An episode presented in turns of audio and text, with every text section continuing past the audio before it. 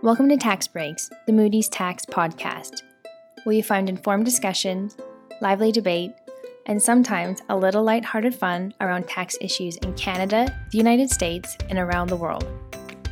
Good day. My name is Kim Moody. I'm the CEO of Moody's Tax and a director of Canadian Tax Advisory. Uh, for the firm, I'm here with my colleague Kenneth Keung.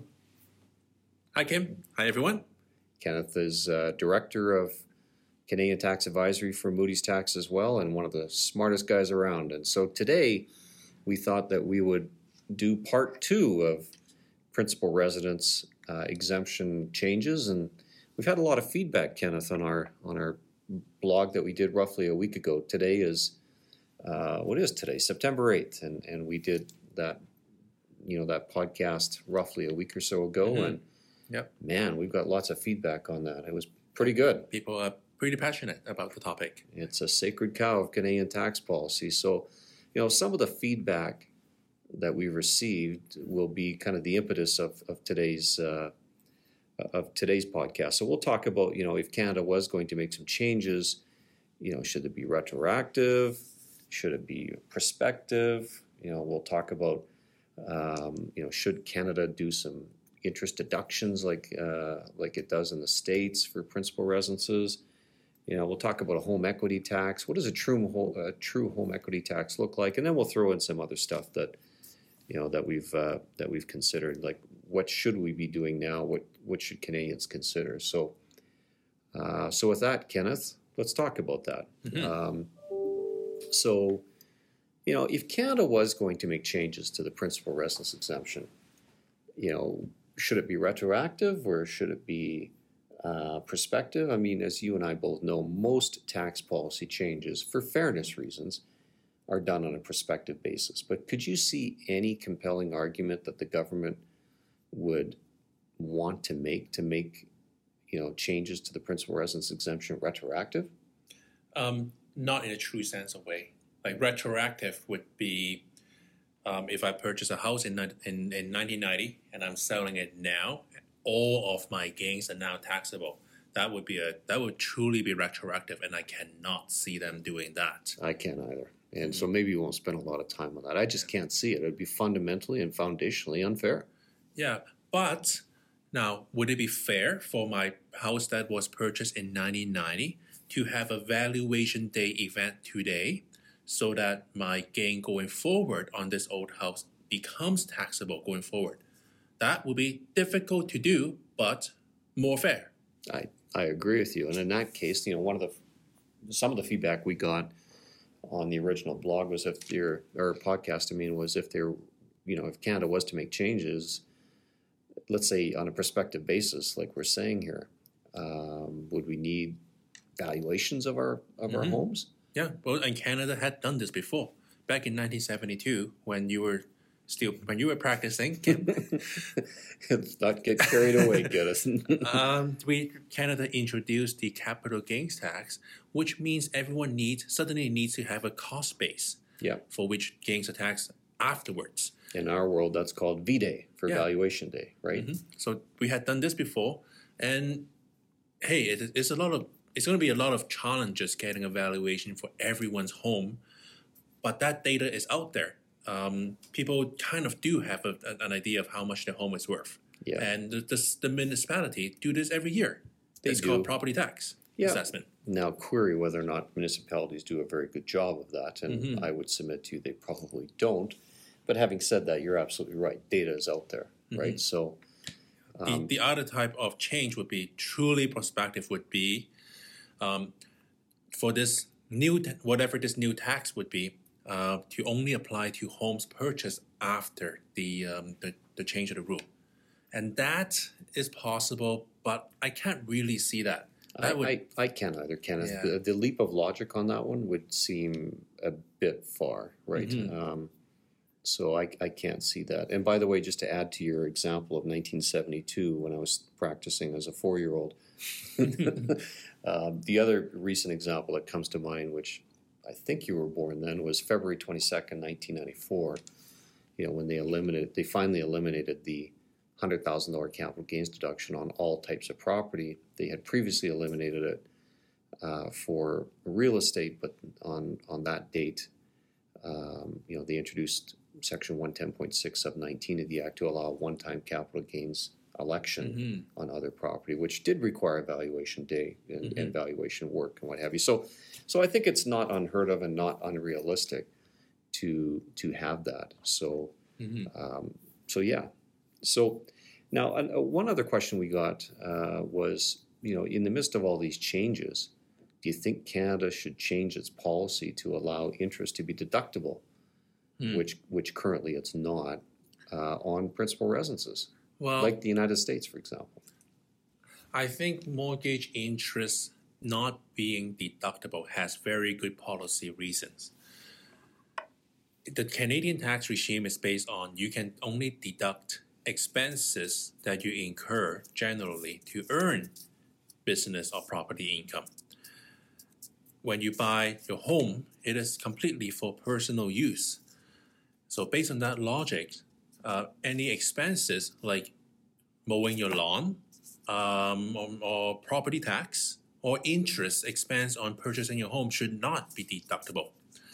I think the US made that decision to make mortgage interest deductible not because of a consistent tax policy, but because they want to spur home ownership. Now, um, in Canada, do we need to spur home ownership further?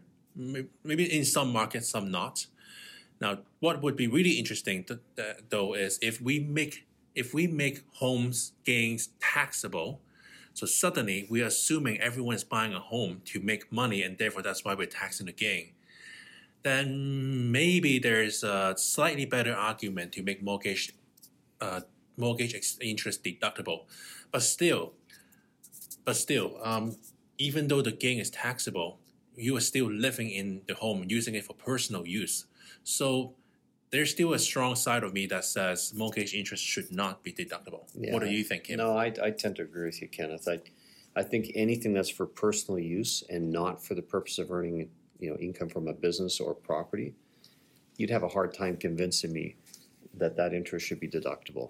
Um, and I mean, then you get into public policy debates as well. You know, you get some people that can't get debt, um, but people that can, and then they can deduct interest, whereas the people that can't and are forced to rent, you know, so you get into all those other issues and stuff that's beyond our pay grade, frankly. Mhm. Uh, that so I, you know, the easier side, in, in my view, uh, would be to to continue to make interest non-deductible for anything where there's a personal use benefit to it. And I think, you know, then then it's the devil you know, and and I think it's because that policy's been around forever.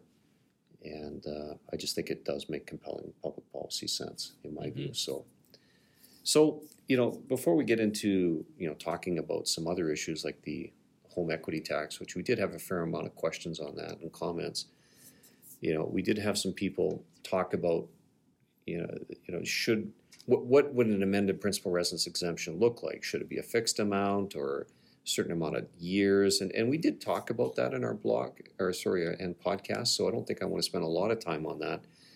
Um, but maybe let's just expand a little bit more from our original podcast on should people do something today? Like if they anticipate changes uh, coming up here on the principal residence exemption, you know, should they be transferring that property to somebody, triggering a gain now? Mhm. You know, we did talk briefly, uh, I believe, or certainly I, I wrote about it in the companion blog that I wrote, that I've seen some people you know, some planners suggest that transferring property to a corporation, transferring a principal residence to a corporation is a good idea to trigger the gain. Well, that's a horrible idea for a whole variety of reasons, not the least of which is subsection 15.1 benefits. Uh, but, you know, should people rush out and sell their property today Hmm. uh, or replace it with a newer one? What do you think, Kenneth? I think generally not, unless you are in a camp that think that they're going to retroactively tax your gains historically. Uh, then you shouldn't need to because if they're going to start taxing it, they're going to do it prospectively for future gains. Uh, so perhaps there is, if you model the gains out based on your projected appreciation, uh, maybe there is a small difference if, about triggering gain now versus letting the rules apply. Just like how you do this, uh, Kim, as you know, when we uh, sometimes we make a decision whether to trigger a gain based on future appreciation because of how the the formula works. Right. So may, maybe there's something to that, but in general, I don't think we really need to do something now to say sell your home now to to to make sure you get an exemption now. I think that would be too drastic. I, I tend to agree. I mean, I think there's nothing wrong with at least modeling and looking at whether or not you should trigger a gain without having because there's there are numerous ways you could trigger a gain without having to sell the property and um, you know for example i think this is what you're alluding to correct me if i'm wrong kenneth but if we think for example the capital gains inclusion rate is going up you know does it make some sense if you've got multiple principal residence exemptions to lock in you know principal residence exemption on one property Mhm. versus the other maybe you'd have to run the math uh, to prove it but uh, other than that i'd say probably not Yeah.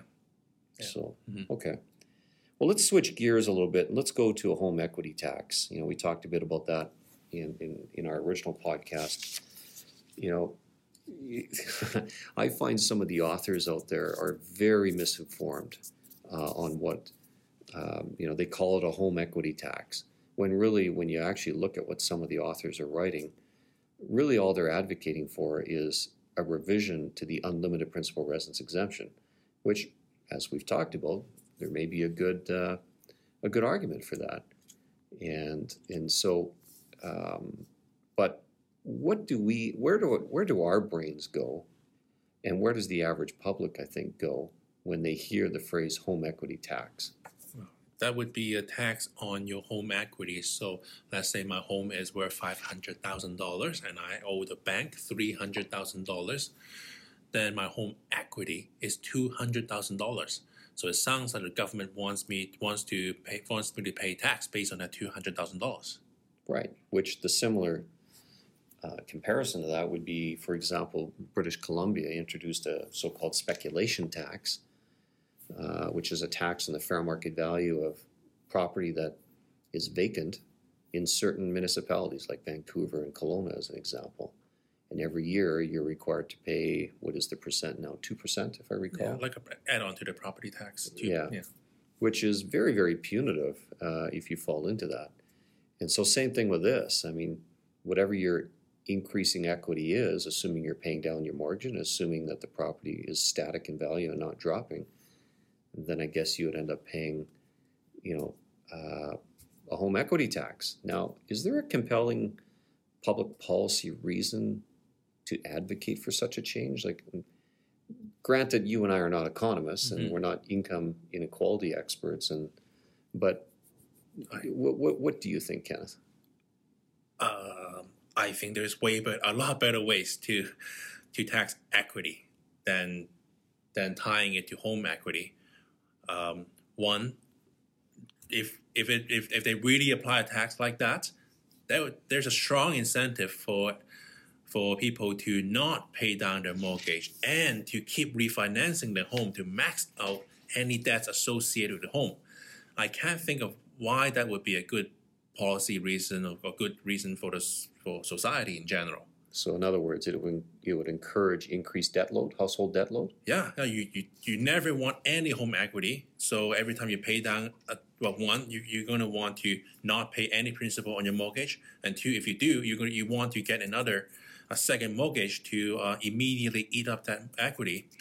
And then you got a lot of extra cash to spend and, and you don't have to pay home equity tax. Yeah, I again, I tend to agree with you. I, I just can't see under any good argument. Granted, we're not economists. I'll say that again, but that that just seems to me to be littered with problems. Yeah, right? and and it would be so easy to manipulate. I can, for example, let's say I have a separate loan right now, not associated with my home, and then I just walk to the bank and say, "Hey, can you attach this loan to my home as well, so I can claim it against my home equity?" Uh, this is too easy to manipulate. Yeah, uh, home which, equity. which you know, an easy comparison to that would be, you know, there's no shortage of articles right now and in so-called think tanks, especially on the radical left, that are advocating, uh, you know, a wealth tax. Same kind of idea. What can people do? What would people do in order to reduce their exposure to a wealth tax? um, well, they're Well- going to try and reduce their wealth. Yeah, So, yeah, I, I hear you, but it's just home equity is a lot more manipul- easy to manipulate Totally than, agree. than wealth. yeah, totally agree. And and wealth, yeah, it's, it's harder for especially if they put in a gift tax so, um, to uh, go along with a wealth That's right. tax. Yep. And let's not open that Pandora's Ah. box. I shouldn't have done that. But but having said that, I, I do agree with you. So what is there a better way, Kenneth? You know, is is there a better way than a straight out home equity tax? Well, if they if they if the direction really is to go um, tax people on their homes um, based on home value, then rather than rather than basing it on home equity, then they should base it on the home value, gross value of the home. I think, um, kind of like proper municipal property tax, but make a federal property tax. Not not that we're advocating for it. It's just it it, the, the system is already out there for municipal property tax. But if you do it that way, there's a lot of problem. First, um, to be fair, you, you kind of need to have a f- federally regulated, uh, consistent way to value homes across the country. Uh, yes, there's municipal property assessment, but as Kim you said, there's problems, right? Some a lot of people don't agree with how municipality uh, uh, value their homes. If you couple that with, you know, some in, uh, doing that across the country, um, someone in in this city will say, "Hey, that's not fair. My city tends to overvalue my homes, whereas the city next door undervalue their home." So that that's one prop one issue I see with a federal property tax. Another way to do it, I guess, is to simply add a percentage onto municipal property tax. Um, that is also fraught with issues too, because some cities charge more property tax, not necessarily because the homes are worth more. It's just because that city needs more money. Uh, that city needs to balance its budget. So if the federal property tax simply tack a percentage onto municipal property tax, that again would not be fair across the country. Right. Now, one thing that uh, that that we talked about behind the scenes was right now there's an exemption for HST and GST purposes for used residential housing. You know, and I can loosely understand the policy reason for that, right? You want to encourage home ownership um, at, at that level. Uh, so, and transactions at that level. So, what about changing that policy where, where you would charge GST and HST? How, how would that fit into an overall objective of taxing, you know, principal residences? I guess it would certainly increase the tax load, but Mhm. what's the fallout from that? Well, it I think it makes it that makes sense too because again, if the objective is to tax people who buy bigger homes, then an HST on their home purchase will achieve that result. The big the uh, the more valuable the property you're buying, uh, the more HST or GST you will pay. And we already got very good HST and GST rules so we don't have to reinvent anything other than removing that current exemption for used residential properties. So really easy to apply. Uh, econom- again, not not an economist, but it may put a damper on on uh, transactions with real estate on, on residential real estate. Uh, may, but maybe that's not such a bad thing for some markets. I know it. I know here in Calgary, I want we want our property value to go up because it's been down for a little while. But but for people in Toronto and Vancouver, I know there's a lot of people saying this the market is way too hot there. So putting a another transaction tax on on a on a sale transaction maybe not be that bad a thing. Yeah. Yeah, maybe. Again, we're not economists, like you said, and I've said a few times already, but but all things to at least consider. I mean, if the objective is to look at the taxation of principal residences and, and how they're currently treated, and do we, you know, is it too generous? Do we need some policy changes? I think it's fair to talk about this stuff. Um, but, you know, Kenneth, I think maybe to conclude on this topic, um, you know, is, is there some changes that are needed? Yeah, probably. I think there's a compelling argument that that the principal residence exemption is, is way too generous. I think politically it's going to be difficult for anybody to do it, any any governing party party to do it. My submission, curious to see what you think, is that all these types of changes, especially with sacred cows, should be done in the context of a comprehensive review and comprehensive reform. And and the purpose of today is just to dive a little bit more into possible changes, things that could be done. But I think the caveat is number one, we're not economists, and number two, it should be done in in the context of an overall review uh, Yeah. and contextual review as well. So No, uh, no, no question. And if they do do something, they if they do do something with homes, they, they have to take into account that some cities have more expensive home than others. Um, if, for example, if they're changing the lifetime, like the, the I mean, the principal residence exemption, um, and say limit capping it to half a million dollars, uh, that may be uh, that may be a good number for a place like say Calgary, but maybe they need a different number for Vancouver and Toronto. right, Um, and maybe it's not. Um, maybe what they do is you, you mentioned a 1994 exemption in the past. Maybe Yeah. they allow people to, uh, um, for, in say in Calgary, add five hundred thousand dollars to the cost base of the home today, and someone in Vancouver to add a million dollars to the cost base to the home today, just like in how, how the 1994 exemption kind of worked when right. when they when they changed. You got to remember, though, one of the objectives of a good tax system is fairness and simplicity Mhm. and easy to administer, right? So, so those would be one of the things that you got to think about too, because if you have separate rules for separate municipalities, you're just adding complexity. Now, having said that, are there examples of that in, in the income tax regulations and the act? Sure, you know the northern zone stuff, right, Mhm. where northern deduction and uh, things like that do exist. But again, we'd have you, if I was part of a panel looking at this, I'd be resistant and loath to go down that path, um, just because it's complex now, Yeah. and you would have to change year to year and analyze Mhm. year to year, right? Yeah. So something to think about. Yeah, and at, um, over the weekend, uh, um, the budgetary the budgetary office actually said that the Canada's deficit is not sustainable. Yeah, I saw that. Yeah, Yeah, and I so- and I, and I put it on my LinkedIn account. Yeah, um, so Canada has to do something. Like and and taxing home is one of the low hanging fruits that a lot of people may be okay with at this point, and it brings in huge revenue for the government. Yeah. So it, it's it's a sacred cow that may not be sacred much longer, and, and certainly should they look at it, I, I think they should. Mhm. Uh, so thanks again, Kenneth, for this. It's an interesting topic, and I don't think we've seen the end of it. So, Nope. Mhm. um, so with that, uh, thanks very much, and we look forward to your feedback. All the best. Bye bye.